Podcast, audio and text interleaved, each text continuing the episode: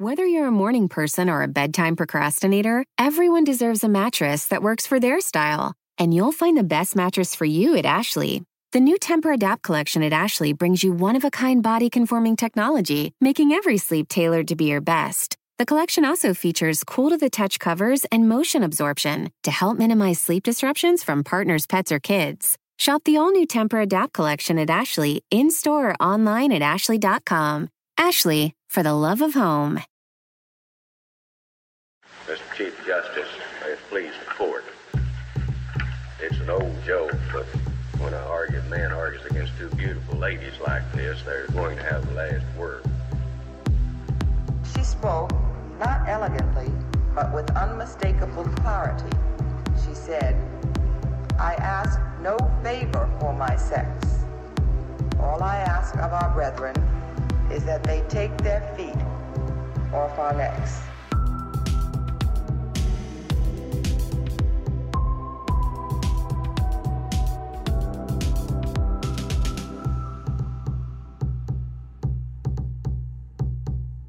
Welcome back to Strict Scrutiny, your podcast about the Supreme Court and the legal culture that surrounds it. We're your hosts for today. I'm Leah Littman. And I'm Melissa Murray. And today we have some court related news because it keeps piling up. So we're going to spend some time covering that. And then we'll also delve into the arguments that the court heard during the first week of April. So, FYI, Kate is out because she's glamping. So, you know what this means. Leah and I are alone in the studio. So, hijinks will ensue. Yeah. Prepare yourselves. I'm just going to be straight up feral. That's the plan. She's got her feral sweatshirt on that makes clear that we're not in a world of law. We're in a world of vibes. I actually had some caffeine this morning, so seriously, this could be an issue. Let's do it. Like, we're going to do the most. Let's do that. All right. Since we recorded the last episode, it's worth noting that even more states have enacted even more abortion bans. So here's some highlights Florida. Yes, Florida. Surprise. Kel surprise. Florida banned abortions after 15 weeks without exceptions for cases of incest, rape, or human trafficking. On brand. Oklahoma, now this is actually quite significant because Oklahoma is one of the states that's really been receiving the bulk of the spillover mm-hmm. from Texas because there is no legal abortion effectively in Texas. But Oklahoma just enacted a bill that would prohibit all abortions, just too sweet. And it's to go into effect at the end of August. Kentucky, not to be outdone, has banned abortion after 15 weeks. And the bill, Kentucky HB 3, has other abortion restrictions that would threaten to end any access to abortion in that state. So, what can we make of all of these developments? Um, you know, there's literally a case pending that might overrule Roe versus Wade, and yet I'm going to eat all these legislative marshmallows right now. I can't even wait for June to overrule Roe my damn self. I mean, so I'm going to do it. Didn't Kate say the last episode, like these might be the last 10 weeks or eight weeks in which Roe versus she Wade is the law of the land? Exactly. Turns out that was again. wildly optimistic wildly optimistic. Um, they're pretty confident about what's going to happen, and they're just, you know, preemptively doing the work. Yeah no longer slouching toward Gilead, just like sliding, sliding towards Gilead, proceeding at lightning speed, Teslaing towards Gilead. Okay, all um, right. So, second update which is we need a complete and total shutdown of SCOTUS clerks serving in the United States Senate until we can figure out what is going on. Um, because this week we learned that yet another former SCOTUS clerk in the Republican Senate caucus was fomenting the coup adjacent activity leading up to January 6th and attempting to overturn the results of the election. The latest member of this club would be, drumroll please, Mike Lee, senator from Utah and former law clerk to Justice Samuel Alito, and the son of former Solicitor General Rex Lee. So here's a representative text that Mike Lee sent to former White House Chief of Staff Mark Meadows.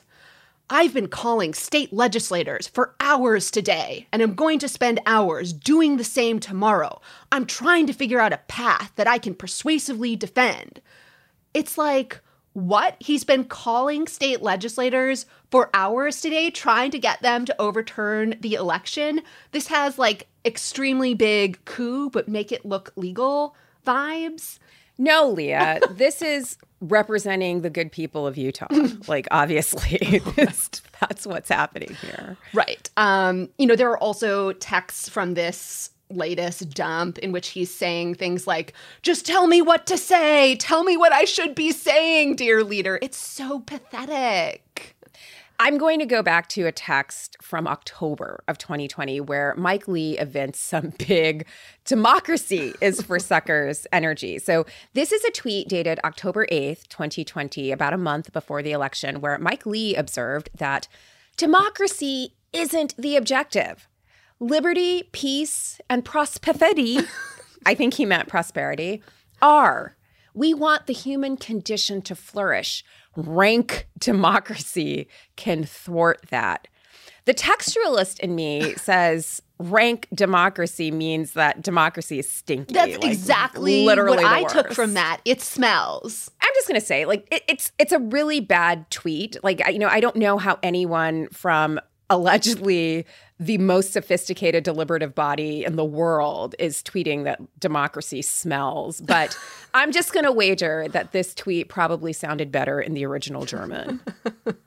in other news, Kathryn Mizelle, a district court judge in Florida and the youngest Trump appointed judge, she was just 33 years old when she was nominated to the district court, struck down the CDC's mask mandate at airports and other public transportation hubs.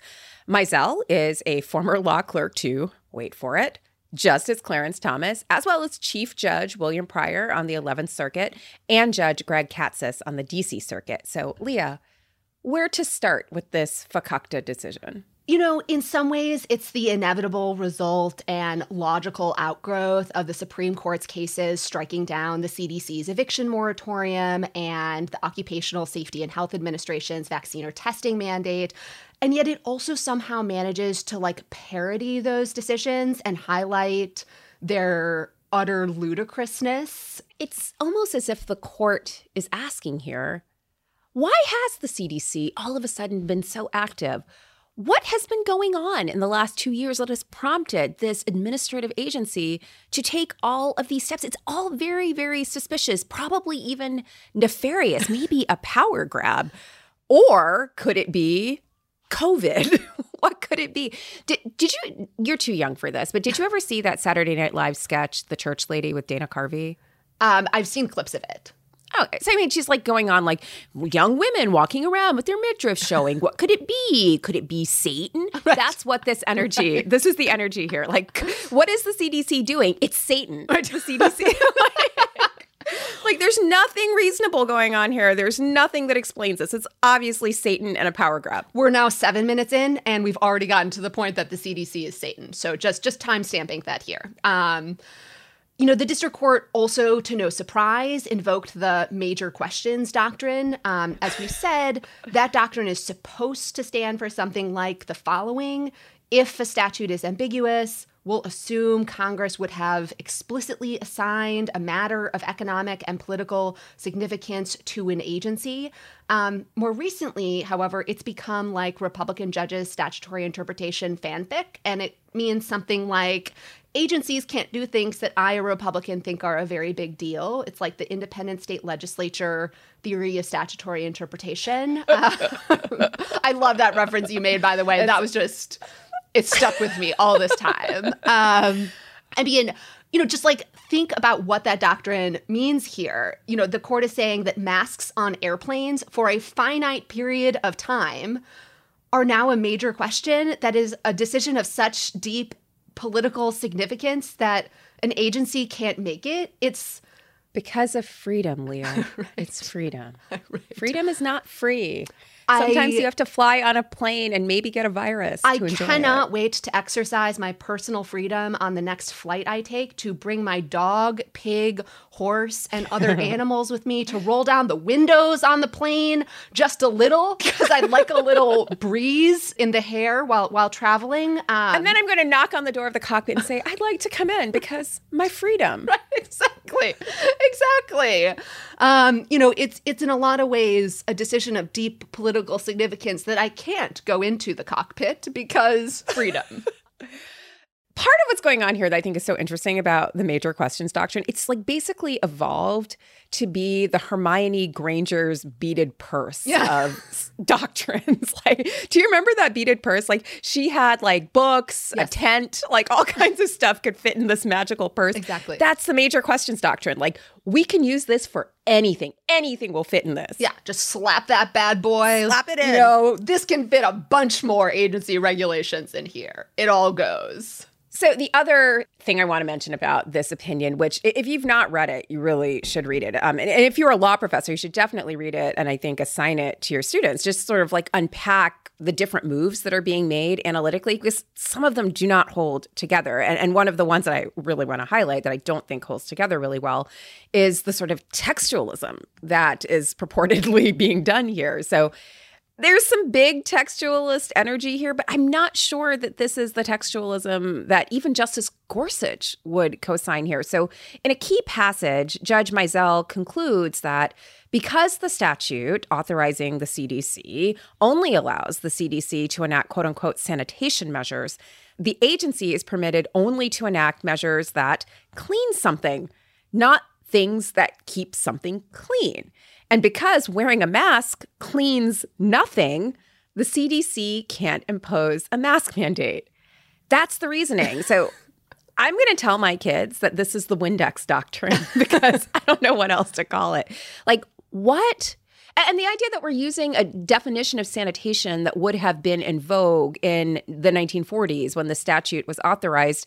But e- even that doesn't hold water. I mean, like, like a mask can't clean your windows, therefore, it can't be mandated in a situation where there's an airborne virus. It's it's so silly. I mean, a, a part of me wondered, like, if the CDC had required people to drink bleach, would the court have said, "Well, that cleans something"? Um, Clorox right, exactly. Exactly. I mean, it's like a parody of textualism, as you're suggesting. Like, you just put all of the words in the statute in a bag, shake them all up, pick one out, right? Take out a dictionary, play a game of spin the bottle and see like which definition of the word the bottle lands on. And it's just entirely divorced from the context of the statute, the problem, the statutory history. I mean, all of this. I mean, under this logic, the CDC couldn't require nurses to wear gloves or masks during surgery since gloves or masks don't clean. they don't clean anything. They just keep things clean. I mean, they couldn't. Gloves don't clean people. People clean people. I mean, it's just like, you know, they couldn't prohibit workers in the food industry from like spitting in food because not spitting in food doesn't clean anything. It just keeps things clean.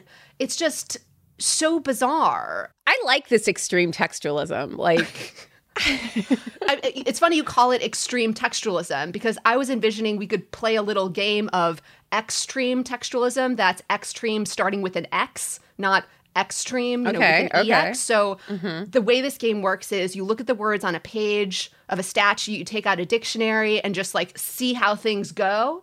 Poof. So let's do this with the Voting Rights Act. Let's just start there. okay, okay, let's go. I'm ready.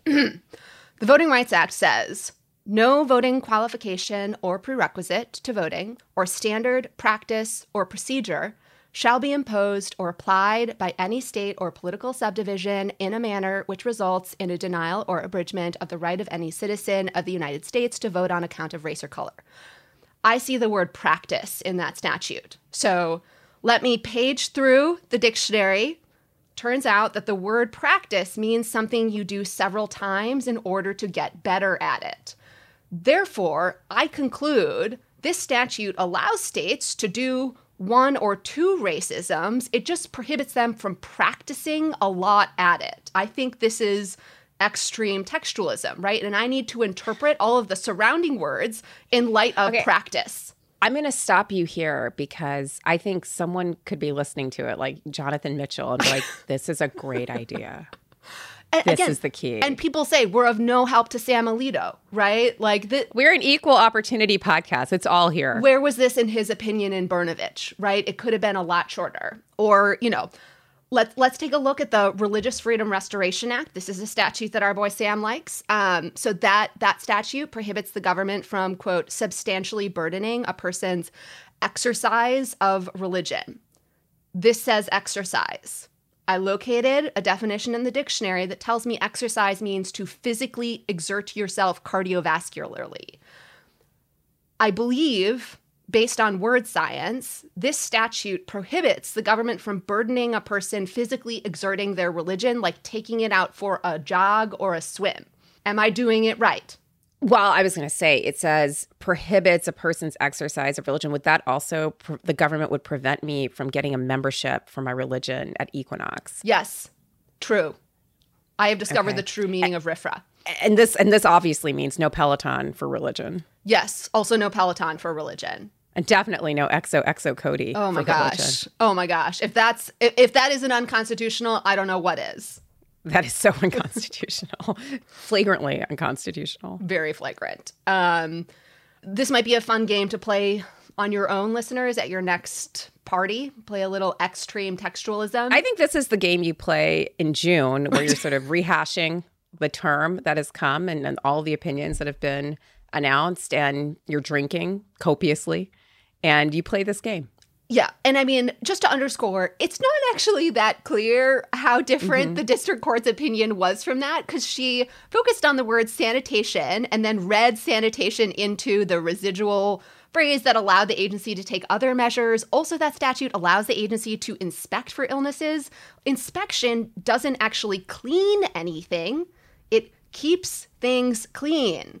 It's preventative. And yet, right, doesn't matter because textualism. Another big pillar of this decision focused on the Administrative Procedures Act, which we've talked about before because this was a big issue in past cases like the DACA case, for example, um, places where agencies have failed to follow the requisite procedures in promulgating some rule or regulation, and the court has invalidated the rule or regulation for that reason. So here, the court noted that the CDC had failed to follow the required procedures to make this particular rule. And Again, agencies have to typically go through a lengthy notice and comment process before making a rule, but they can avoid that process and impose a rule if they have quote unquote good cause for doing so. Here, though, the district court didn't think that there was good cause for issuing this mask mandate in the middle of a global public health crisis without the benefit of notice and comment. And so the court says the court accepts the CDC's policy determination that requiring masks will limit COVID 19 transmission and will thus decrease the serious illnesses and death that COVID 19 occasions. But that finding by itself is not sufficient to establish good cause to issue, and this is me paraphrasing, to issue an interim rule rather than to wait until after notice and comment. This is so performative and formalist. like, like I get it. I know why the mask mandate was necessary, but do the notice and comment. Like, let that be open for like 12 weeks and let people weigh in and how weigh in the about their freedom, Procedure Act will be perfectly observed. Um, it's like even in the pandemic. right. this is like Death Eaters, but make it law. Right. Con- Congress required it by statute.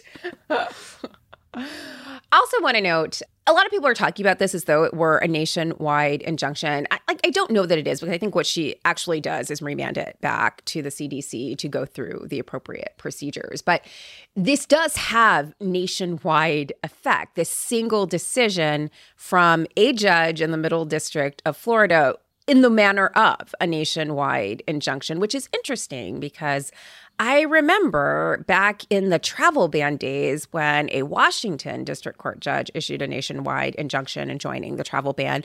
A lot of conservatives had big, I hate nationwide injunctions energy. And I heard nary a peep about this when this decision was issued. All right, moving on. I, I just, I can't. I mean, I just continue. I'm still wearing a mask. Proceed. Obviously, same. Um, so the uh, execution by firing squad might be starting back again in South Carolina.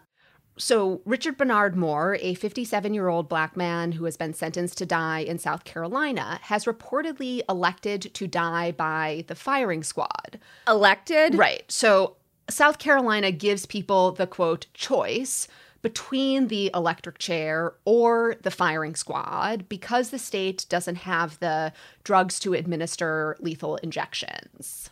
So, this execution is scheduled for April 29th, and his lawyers are challenging it. The South Carolina Supreme Court entered a temporary stay on Wednesday, but this could change before this episode airs. Like, so we are taping this on Thursday, April 21st anything could happen. Um, South Carolina had signed a law in 2021 making the electric chair the default execution method as pharmaceutical companies stopped making the drugs used in lethal injections.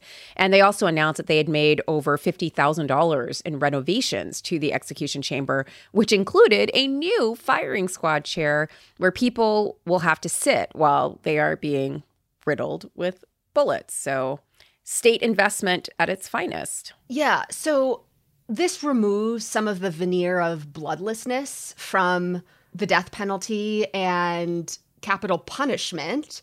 But, you know, as with other things we've discussed, like corruption kind of out in the open or conflicts of interest out in the open or racism out in the open, it's just not clear if that will matter. Um, so I mean, I'm still back on we're using the firing squad. I know. I know. The firing squad. One additional piece of news we wanted to know before we get into argument recaps which is a three judge district court allowed Ohio Republicans to proceed with their preferred legislative districting map. The Ohio Supreme Court had repeatedly invalidated the proposed maps as partisan gerrymanders, that is, maps that sought to disadvantage Democrats and advantage Republicans in violation of state law. Now, the three judge panel of federal judges, two Republican appointees in the majority over a dissent by a judge nominated by a Democratic president, have said there's not enough time to draw new maps before the state's primary. And so the state has to use the commission's map that has repeatedly been struck down. The court basically said they, the federal court, had to use the existing maps as the ones to be put in place because the court had to presume good faith on the part of the legislators, which is super odd given that the Ohio Supreme Court has basically found repeatedly that the commission drawing these maps has violated state law. And this decision is basically an incentive for legislatures and commissions to keep violating state law and get into a cycle of drawing maps and having them struck down and reviewed in state court because they can just run out the clock and then a federal court will allow them to adopt their mm-hmm. illegal maps. Here in this case, the court stayed its decision until May 28th ostensibly giving the state a chance to enact another map. But why would the Republicans do that when they like their nice illegal map that the court just said they can use. Um, and it's just another example, I think, of the court kind of dismantling the other mechanisms that were supposed to prevent partisan mm-hmm. gerrymandering. Um, you know, one of the and providing incentives yes. to Republican legislatures to just be as extreme as possible and just like engage in brinksmanship. Yes um, because one of the conceits of the Supreme Court's decision saying that federal courts couldn't remedy partisan gerrymanders was to say, well, state courts can do that. You know, insert Kathryn Hahn winking face here. Sliding toward Gilead, slouching toward autocracy. Strict Scrutiny is brought to you by Americans United for Separation of Church and State. Oklahoma recently approved the nation's first religious public school. You heard that correctly. A religious public school. If you've paid attention to the Supreme Court over the past few years, you probably noticed a trend.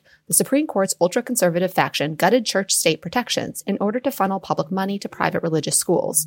Oklahoma is Christian nationalists' latest test case, a blueprint for other conservative states to follow. Americans United for Separation of Church and State saw the dangerous precedent a religious public school would create across the country and promptly filed a lawsuit to stop St. Isidore of Seville Catholic Virtual School in Oklahoma. This is the latest effort to blur the lines between church and state, taking tax money and directing it to a religious school that will indoctrinate students into a faith with plans to discriminate against anyone who doesn't adhere goes against the founding principles of our country. Americans United will keep fighting for freedom without favor, equality without exception. Keep up with this issue at au.org.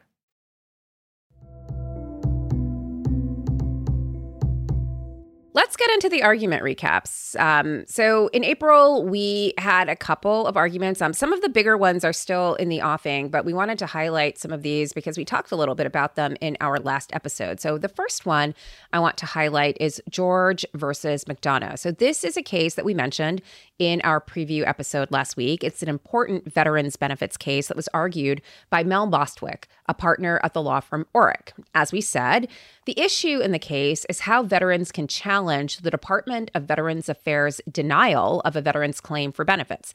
By statute, a veteran generally cannot challenge a final denial of benefits unless the final decision is based on clear and unmistakable error. The question here is whether a clear and unmistakable error includes situations where the VA misinterpreted a federal statute governing veterans' benefits. That is, the VA denied a veteran's claims for benefits by relying on a mistake, an error, about what the relevant statute means. So, does that qualify as a clear and unmistakable error that the veteran can invoke to challenge the VA's decision?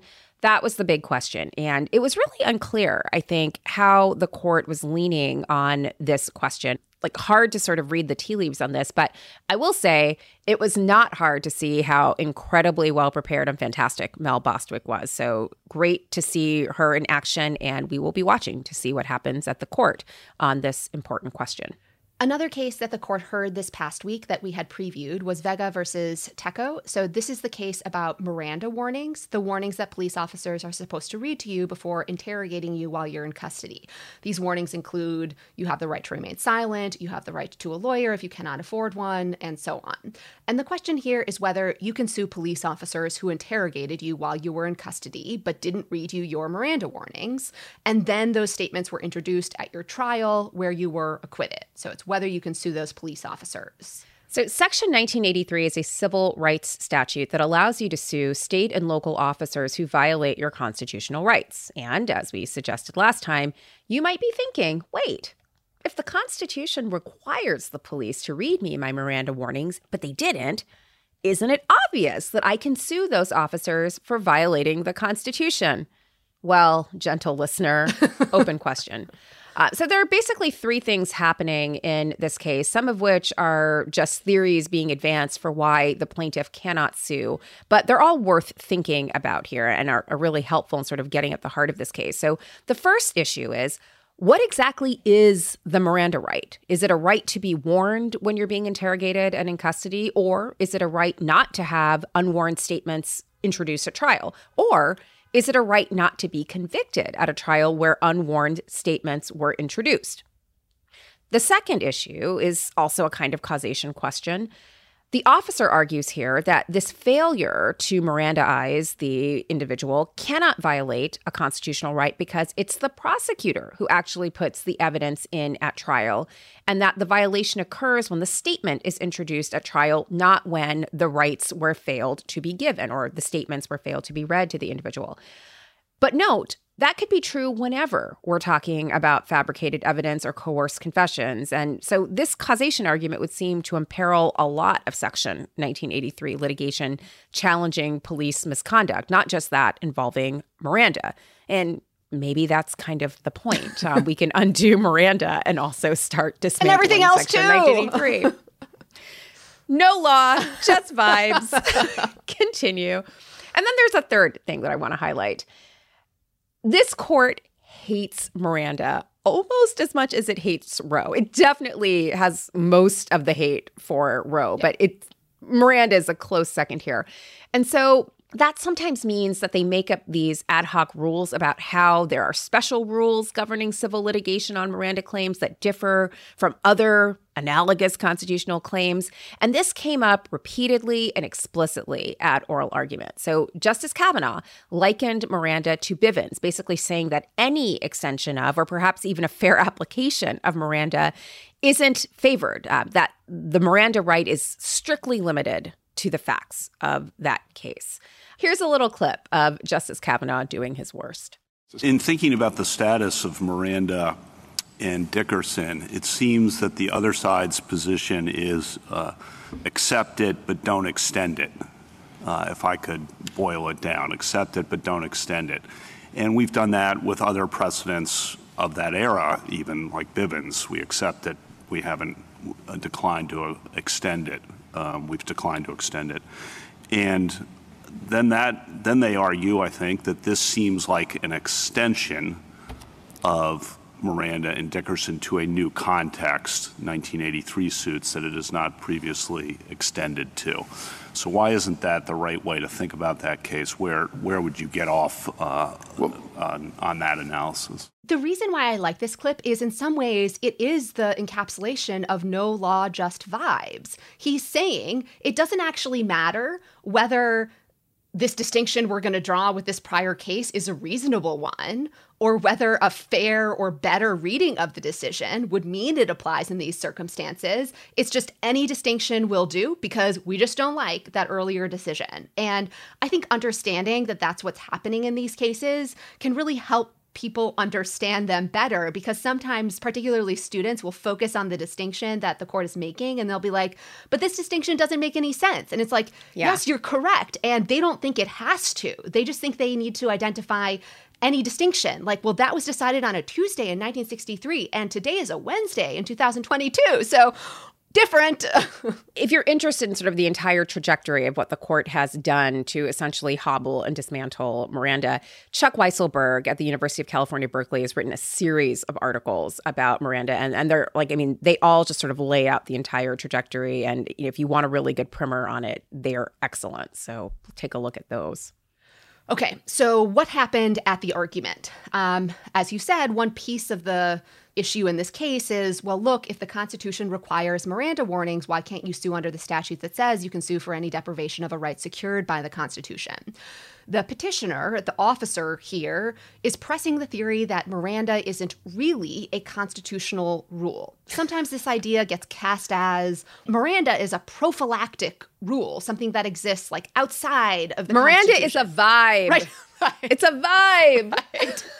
Miranda is the ultimate vibe. It is uh, a vibe. for this court. Um, you know, but but other times the objection to Miranda is, well, where is that in the text or history of the Constitution? And so kind of like Roe, right? Bodily autonomy, also a vibe, except for vaccines, then right. definitely a law. Exactly. Um, but the problem with this idea that Miranda is a vibe, not a law, is the Supreme Court's previous decision in Dickerson versus United States. In that case, Congress had passed a statute that said courts didn't have to exclude statements that were made without Miranda warnings. And the Supreme Court in Dickerson said, no, Miranda requires you to exclude unwarranted statements at trial, and Congress can't change that rule with this statute. Um, and the only way, the only basis the court could say that would be if the Constitution required Miranda as a baseline for admitting statements. Because if Miranda isn't required by the Constitution, then Congress could set the rules regarding confessions itself. But because Miranda is a constitutional rule, they cannot. Okay, that was a long explanation. So, Dickerson is somewhat famously written by former Chief Justice Rehnquist, who, before the decision in Dickerson, was a critic of Miranda and had called it prophylactic and not constitutional. During the oral argument in Tekoh, there was this interesting summary about that fact from Justice Kagan. And this is a long clip, um, but we're going to play it because I think it's interesting and maybe also not entirely or only about this case. So here it goes. Mr. Martinez, you um, mentioned before Chief Justice Rehnquist's journey in these cases. I just want to talk a little bit about that. Um, I appreciate that you think that your position does not undermine or isn't consistent with Dickerson. Um, but I kind of want to assume that that's not true, or at least have you assume that people could think that it was not true. And um, sorry, and to, to, assume that that it that, that it, was does, zigzagging. That that if we come out your way, it will undermine Dickerson. It will um, be understood as inconsistent with Dickerson. I mean, that's what I think, and I know you don't think it, but I want to put that aside. And, and, and to have you at least acknowledge that there are many people who will think of this as uh, utterly inconsistent with Dickerson. Um, and I just want to have your reaction to uh, what Dickerson was all about and what it said about the court as an institution, in part through the lens of Chief Justice Rehnquist's um, uh, uh, progress through these cases. Because, you know, I think what people think about Dickerson is that essentially the Chief Justice understood that Miranda had come to mean something extremely important in the way people understood the law and the way people understood the Constitution, and that whatever he might have thought about the original bases of Miranda, that it um, uh, you know was sort of central to people's understanding of the law, and that if you overturned it or undermined it or denigrated it, um, uh, uh, it would be, uh, you know, it had, would have a kind of unsettling effect, not only on people's understanding of the criminal justice system, but on people's understanding of the court itself and uh, the legitimacy of the court and the way the court operates and the way the court sticks to what it says. Uh, you know, not just in a kind of uh, technical stare decisis sense, but in a more profound, um, uh, that uh, in, a, in, a, more profound sense about the court as an institution and the role it plays in society. So I, I guess I just, uh, that might be above your pay grade, and I'm sorry if it is, but uh, uh if you would just react to that. So methinks she's not just talking about Miranda, but other kind of vibey rights that the court does not seem willing to acknowledge or recognize and protect. It, it's fascinating. Like, it's yeah. a long exegesis about a justice's journey on a constitutional issue they have criticized before. She suggests the justice changed their views partially because of or on the basis of institutional legitimacy mm-hmm. and also understanding that the decision had been accepted and was understood to be part of the fabric of American law and society. I mean, almost like reliance. Right, right. I mean, and in a very, I think, particular kind of reliance that. Yeah. This dis- it had become part of culture. Yes, exactly. Yeah. This, yeah. you know, the, the culture point is so fascinating because when Justice Rehnquist announced the opinion in Dickerson, back when opinion announcements were a thing, the you know members of the court would sit up on the bench and a justice would read a summary of the decision. When he said and was explaining how integral Miranda had become to our society, Chief Justice Rehnquist said that Miranda warnings had appeared on television. So let's play that clip here. You have the right to remain silent. Anything you say can be used against you in a court of law. You have the right to the presence of an attorney. If you cannot afford an attorney, one will be provided for you prior to any questioning, if you so desire. These four warnings have echoed through police stations and on television screens in the 34 years since we decided the case of Miranda versus Arizona. You know, that reasoning wasn't a part of the opinion, but I think it's just a fascinating window into, you know, the court's relationship to culture, culture's influence on the court, and you know, the kind of considerations that sometimes drive judicial decision making. I, I, also want to, want to add one thing. I, I, think it was relevant that she highlighted and, and kept talking about Chief Justice Rehnquist. I mean, who could be more of a stalwart conservative than right. Rehnquist? And even he recognized the institutional importance of maintaining fidelity to past precedents, even if he didn't like them. And I thought that was, again, an important point and perhaps a nod to the Chief Justice, the current Chief Justice, Chino, um, Chief Justice in name only, because like we don't even know what's going on in the background no. around the writing of the Dobbs opinion, nope. and they're communicating things to each other, and so maybe this is remember and you know Roberts clerked for Rehnquist, like maybe all yep. of this is deeply significant, or or maybe it's nothing. Yeah. In any event, um, Justice Barrett also picked up on this thread, uh, but, but I almost think she was not pulling on this thread to underscore no. the institutionalist implications, but rather it felt a little bit like she was trolling and pushing back. So let's play that clip. Mr. Martinez, I, I want to present something to you and see if it's consistent with your understanding. I think Justice Kagan makes some good points, and you know there are points made by your friend on the other side about your position being inconsistent with Dickerson. But I wonder whether this is a way that you would agree with characterizing it you correct me if you think my view of this is is wrong, Leah, but I felt like she was adopting the most limited and crabbed view of Dickerson possible, like essentially acknowledging a right, but saying that Dickerson doesn't define the scope of the right. It's just, I mean, it's vibey, basically, is what you, like. There's no law there. Yeah, I mean, I also took this to be an effort to like push back at what Justice Kagan was yeah. saying, and it was a little bit hard for me to know like in what register it was said. Um, if my theory is correct and Kagan is talking to the chief about something else, like another case, here comes Justice Barrett, yeah. like, no, like, like here's what the law is. Remember your commitments. Yeah. Yep. Another major theme here was the issue of causation. So there's a concern here that there are lots of constitutional violations that occur pre-trial. So, for example, coerced confessions, fabricated evidence. And if you can't sue the police in those circumstances, that would be a sweeping change to civil rights litigation.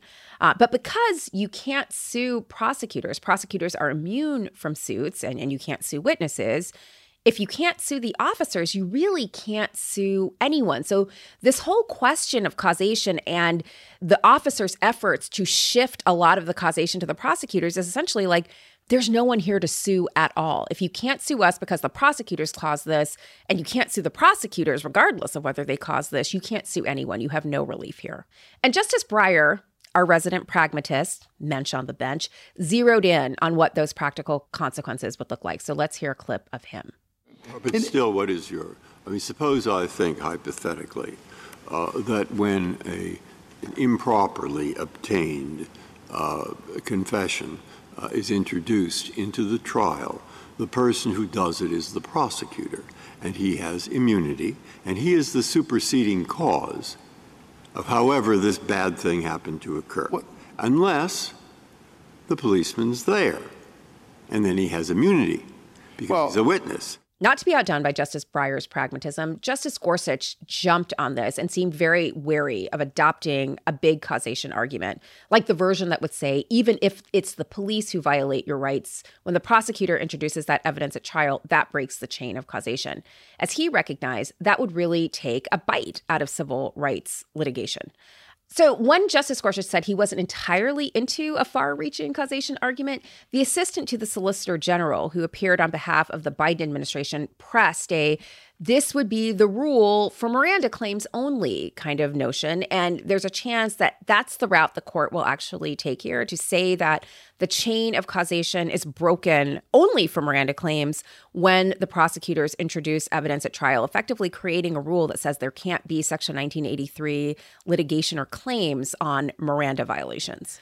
Yeah, and the court's discussion of causation was really interesting because the plaintiff here, um, you know, the person who wasn't Mirandized and had their statements introduced at trial was saying, well, I actually don't think the chain of causation was broken because, you know, the police officer lied about whether the statements were Mirandized and therefore the chain of causation wasn't broken because it's all attributable to the police officer. And the court and the officer were pushing back on that argument by noting that it hadn't been raised below. But then Paul Hoffman, who was representing the plaintiff, um, Mr. Tekoh, was like, well, of course it wasn't raised below because we weren't discussing proximate causation below. Like this only came up at the Supreme Court stage. So let's play that clip here. They could have asked for a, a, a superseding cause instruction. They could have made arguments about proximate causation. They never did. So that's why we're making it here, um, which doesn't make any sense. But you know, the court granted cert, so we're here. um, we, we, we tried to say that you shouldn't do it, but what can we say? Um, I just really loved this energy. Like, I'm sorry you all are so eager, right, to take these Miranda cases that aren't actually developed below, right? And then these people just start launching into these theories that haven't been evaluated or pressed below. But, you know, it's not my fault that you're introducing new issues into the case. Um, one final note on the case you know you mentioned that the assistant to the solicitor general was pressing this notion that well the chain of causation might only be broken when we're talking about prosecutor introducing unmirandized statements. You know, the assistant to the solicitor general also suggested that another way to rule for the officer here would just be to consider the purposes and nature of Miranda and say it's not necessary to enforce Miranda through civil litigation because we can just do so at trial. This is like a very vibey thing, right? Just just just sit back and ask like is this necessary? Right? Would this do the trick? Why is the Biden administration pressing this position? You know, I don't know because as the lawyer for the plaintiff and the briefing suggested, it's not like there are a ton of Section 1983 Miranda claims. So there isn't a reasonable prospect of, well, Yeah. a ruling for the plaintiff would generate all of these floodgates of new cases. So Yeah. I'm not sure. again I, it was one of the questions i had listening to the oral argument that it just it didn't seem quite on brand but you know what do i know anyway um should we talk about some of the fun moments that happened in this week's oral arguments Yeah. Uh, okay we didn't preview some of these cases in depth and we're not going to recap them in depth but we did want to highlight some really light and fun-ish moments from oral arguments one of these funnish moments occurred in Kemp versus United States, which involves a question about Rule 60B motions in federal criminal cases. So, just as a primer, Rule 60B allows a party to seek relief from a judgment or order, i.e., to undo a decision of the court in certain limited circumstances. So, under Rule 60B1, one of those circumstances is when there was a mistake. However, under Rule 60B6, which is a catch all provision, the parties may also obtain relief for any other reason that justifies relief. The question here is whether a mistake of law, so a legal error, qualifies as a mistake under 60B1 or whether it could be characterized as some other reason that might justify relief under 60B6. So, why does it matter if both provisions provide relief from a judgment or order? Um, the reason is because there's a one year deadline to file a Rule 60B motion under B1, whereas filing it under B6 has no firm deadline. Um, in this case, the district court's error was it dismissed Mr. Kemp's post conviction motion as untimely, i.e., as filed too late, but everyone agrees that was mistaken. The court committed a legal error about when the deadline actually was. Um, and the issue is whether the mistake should be classified as a 60B1 error or a 60B6 error, and the latter would be more advantageous for the petitioner and others seeking relief. In the course of the argument, though, Mr. Kemp's lawyer, Andrew Adler, criticized an opinion by a Court of Appeals judge who is very well known. This judge is Judge Henry Friendly of the Second Circuit. And one of the reasons Judge Friendly is so well known is because many of the people who clerked for him have gone on to greater things, including, wait for it, Chief Justice John G. Roberts. So let's play this clip of Adler taking a swing at Judge Friendly. Not really a swing. He was very careful not to criticize him, but he did say that his opinion was wrong, wrong, wrong. So, um, you know, I don't want to say anything disparaging about Judge Friendly, but I think that opinion was wrong. And I think it was for a good reason that he didn't criticize him because here was the Chief Justice's response. And it's not uh, surprising that just Judge Friendly may not be very familiar with mistakes of law. you know, I, I like this because I feel like it calls back to Justice Kagan's statement in Tekoh, you know, her invoking Chief Justice Roberts' former boss, Chief Justice Rehnquist. Um, Mhm. And here, you know, the Chief Justice kind of stepped up to defend his other former boss, Judge Henry Friendly. You mentioned that a lot of Judge Friendly's clerks have gone on to become well known. You know, some of his other former law clerks include Attorney General Merrick Garland, Judge Michael Boudin of the First Circuit, Judge Randolph of the DC Circuit, and many others. The court also heard United States versus Washington, which involves a challenge to a Washington law that taxes federal contract workers as part of the state's workers' compensation scheme. Generally, states cannot tax or regulate property or operations of the federal government, but Congress can, by statute, allow them to do so. And here, there's a 1936 federal law that authorizes state workers' compensation authorities to apply state workers' compensation laws to all land and premises in the state which the federal government owns or holds, and to all projects, buildings, constructions, improvements, and property belonging to the federal government in the same way and to the same extent as if the property belonged to the states. So, the case here actually involves workers at a site that was part of the Manhattan Project, the federal government's efforts to develop nuclear weapons. Workers at a nuclear facility were exposed to radioactivity and toxins. And the question is whether the federal government must pay contractors' claims under Washington's modified workers' compensation law. Washington modified the law to make it easier to prove causation, such that workplace conditions you know, actually caused your injury or illness. And so you can recover under the workers' compensation scheme. And Washington specifically changed the standard for workers at that nuclear facility. So there's a question about whether Washington is singling out federal contractors or treating them in the same way and to the same extent as if the property were the state's. five bucks that this becomes a case about Washington's animus to nuclear power. Oh, the Oh, goodness. oh, goodness. All right, two other small highlights from the argument. Um, the chief was really punchy on this day. Um, so here's a little clip of the Chief Justice who was having some fun. But as to your other question, Your Honor, um, my apologies. Your other question was about um, the state. Don't expect me to remember. Uh, when the state legislature acts here, or about the retroactive application. right. And then, not to be outdone, Justice Breyer posed a hypothetical on muskrats. I would be willing to bet that there isn't clear law on the geographical scope of muskrat nets, nests in the state of Washington. So when I read that, I thought, I don't know. And therefore, I couldn't. Now, that's my problem. One reason I had to single this out is I kept thinking of the Muskrat Dance song, which is like forever imprinted in my mind because of how it appears in the movie My Fellow Americans, where Dan Aykroyd's character just like reads the lines to this song. Um, he's like, you know, Muskrat Susie, Muskrat Sam, do the jitterbug out in the muskrat land, and they shimmy. Sam is so skinny. Anyways, it's I, I can't help but hear that. Okay. um, whenever I hear muskrats, I think about that opinion on the prohibition on advisory opinions. Have you Oh, ever yeah. taught that? Yeah, yeah. So that's what I think of. Um, but yeah, that's Dan Aykroyd also works.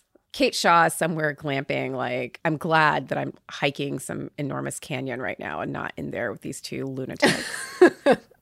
Um, so as Melissa said, we are recording on Thursday. Basically, while we were recording, the court started releasing opinions in order to make it maximally inconvenient for us. So we're not going to be able to dive in depth. but but we weren't thrown, Leah. We were multitasking the whole time, so we Oh, yeah. actually can tell you all about these opinions in a very high level, surface vibey way. So here we go with some quick uh, and Quick dirty, and dirty. quick and dirty hits on the um, opinions that we got. So the court released the opinion in United States versus Vaello Madero. This is the case about whether Congress can exclude Puerto Rico from supplemental Social Security income benefits under the SSI program. Uh, Kate did a special episode about this case you know, going into it in depth. Here, the court, in an 8 1 opinion by Justice Kavanaugh, held that Congress can constitutionally exclude Puerto Rico from this benefit program. This Who was the lone dissenter? Justice Sotomayor dissented. Um, you know, as a result of this decision, that will mean I, I think something like two billion a year in aid doesn't go to Puerto Rico. Can I note a concurrence here? Oh yeah. So there's a really interesting concurrence. I actually find it interesting because it seems like roles are shifting at the court. So typically, when we'd have one of these opinions, it would be left to Justice Thomas to join the judgment, but separately concur to say, I would have gone further and completely dismantled the underlying thing that we didn't touch here. We, I would have gone further. Here, though, it is Justice Gorsuch who has filed a separate concurrence saying that he would have gone beyond this question of the supplemental Social Security benefits and just overrule the entire set of insular cases um, if the parties had asked them to do so. So this is an invitation to some group, some litigant somewhere to bring a petition to overrule the insular cases to the court because he is ready. And Justice Thomas also separately concurred emphasizing that there are no equal protection principles that bind the federal government's guarantee of due process. So that's also pretty important. I mean, this would be huge. Um, what Justice Huge. Thomas is saying is equal protection principles don't apply to the federal government, Yes. i.e., the principles that say you can't discriminate on the basis of race or sex. This would essentially overrule Bolling versus Sharpe Yep. and all of those decisions that essentially read an implied equal protection guarantee into the Fifth Amendment's due process clause. Yeah, Bolling versus Sharpe is the decision that prohibited segregated schools in District of Columbia, and the court reached that conclusion by saying the equal protection principles apply to the federal government by virtue of the Fifth Amendment due process clause, and Justice Thomas is saying no, they don't. Note that this would uh, I think also raise questions about Korematsu versus United Yes. States because if there are no equal protection principles that bind the federal government, then what is to stop the federal government from Interning all of us. citizens on the basis of race, race, sex, gender, alienage, Exactly. illegitimacy, all the things. Um, so again, these two together, these lone opinions, I would go further and like literally do the most. Yes. Um, and hopefully in a future episode, we will have time to go back and say more about this. But again, we at a minimum wanted to note this. Um, we also received the court's opinion in Brown versus Davenport. This is a federal habeas case about when a federal court can overturn the conviction of a person who was convicted in state court. And here, the Supreme Court holds that in order to do so, the federal habeas court has to both conclude that the habeas petitioner slash state court defendant has established a substantial and injurious effect on the verdict under the Supreme Court's prior decision in Brecht, and also concluded that the state court decision was contrary to or an unreasonable application of the court's harmless error cases. Um, and that inquiry is by virtue of the federal statute that Congress enacted restricting the availability of post conviction relief. This opinion is 6 3.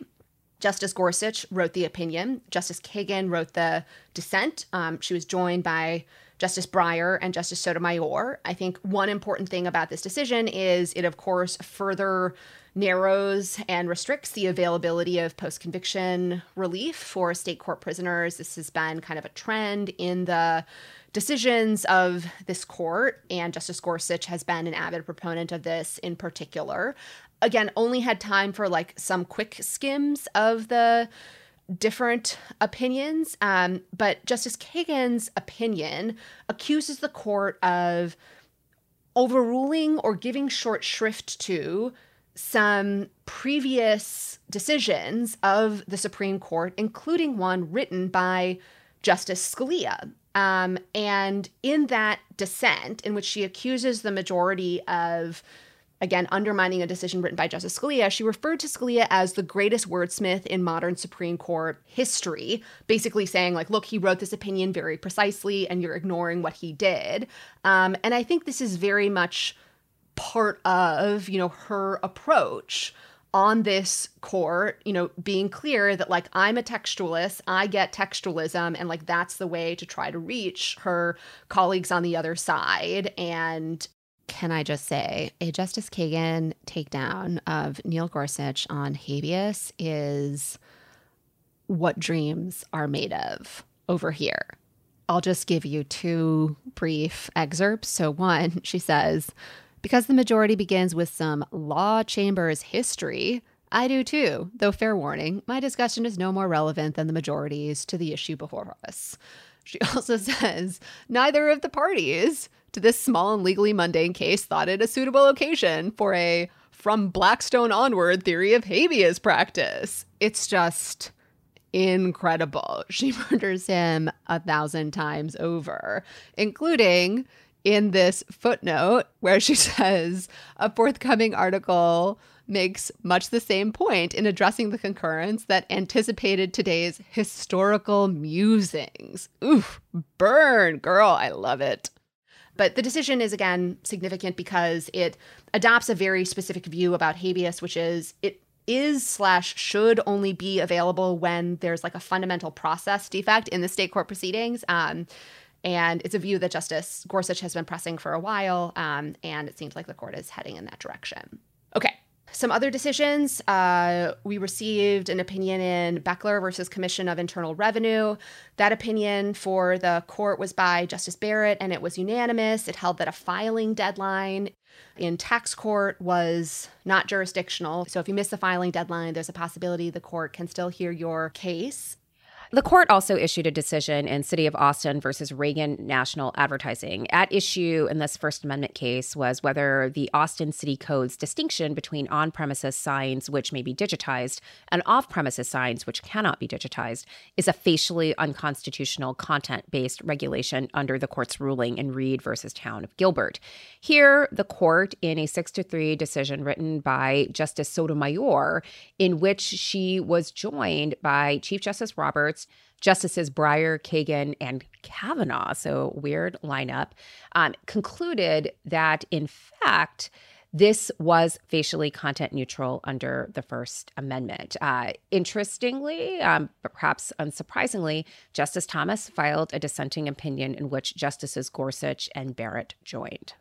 I think this opinion is interesting in part because of the lineup you suggested, but also because I read it to be this new majority of the court taking a step back from the court's extremely formalist and potentially expansive version of the First Amendment, in which for speech, right, for speech, um, yeah.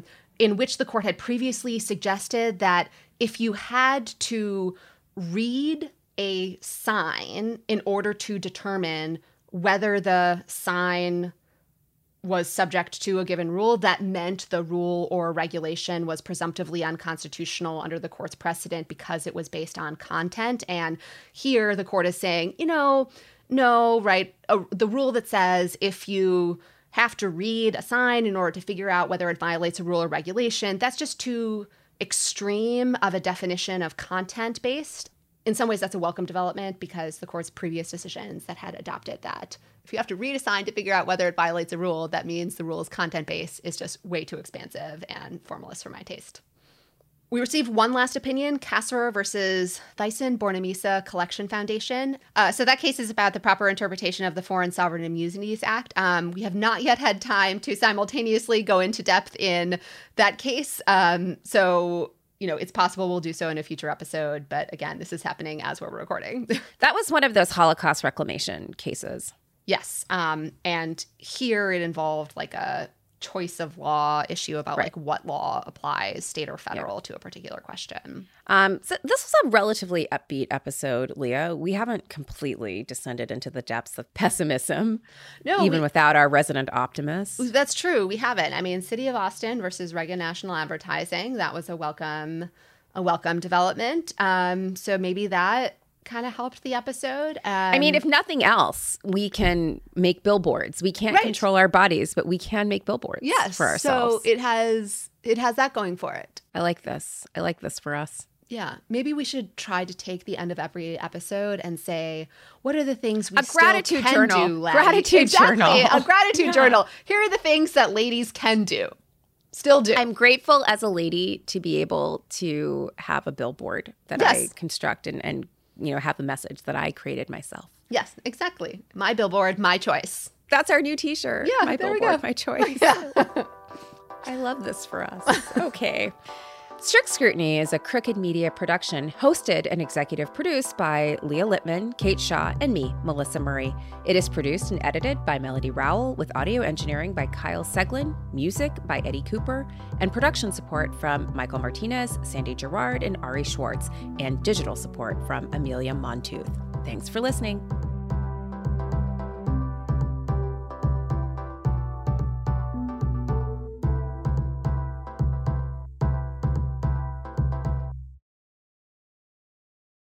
As a chef and a restaurant owner, I'm as meticulous about my cookware as I am about my ingredients. That's why I love Made in Cookware. Each pan they make isn't just designed to perform, it's crafted to last. As a mom, I love that I can trust Made in. It's made from the world's finest materials, so I can feel good about what I'm feeding my family.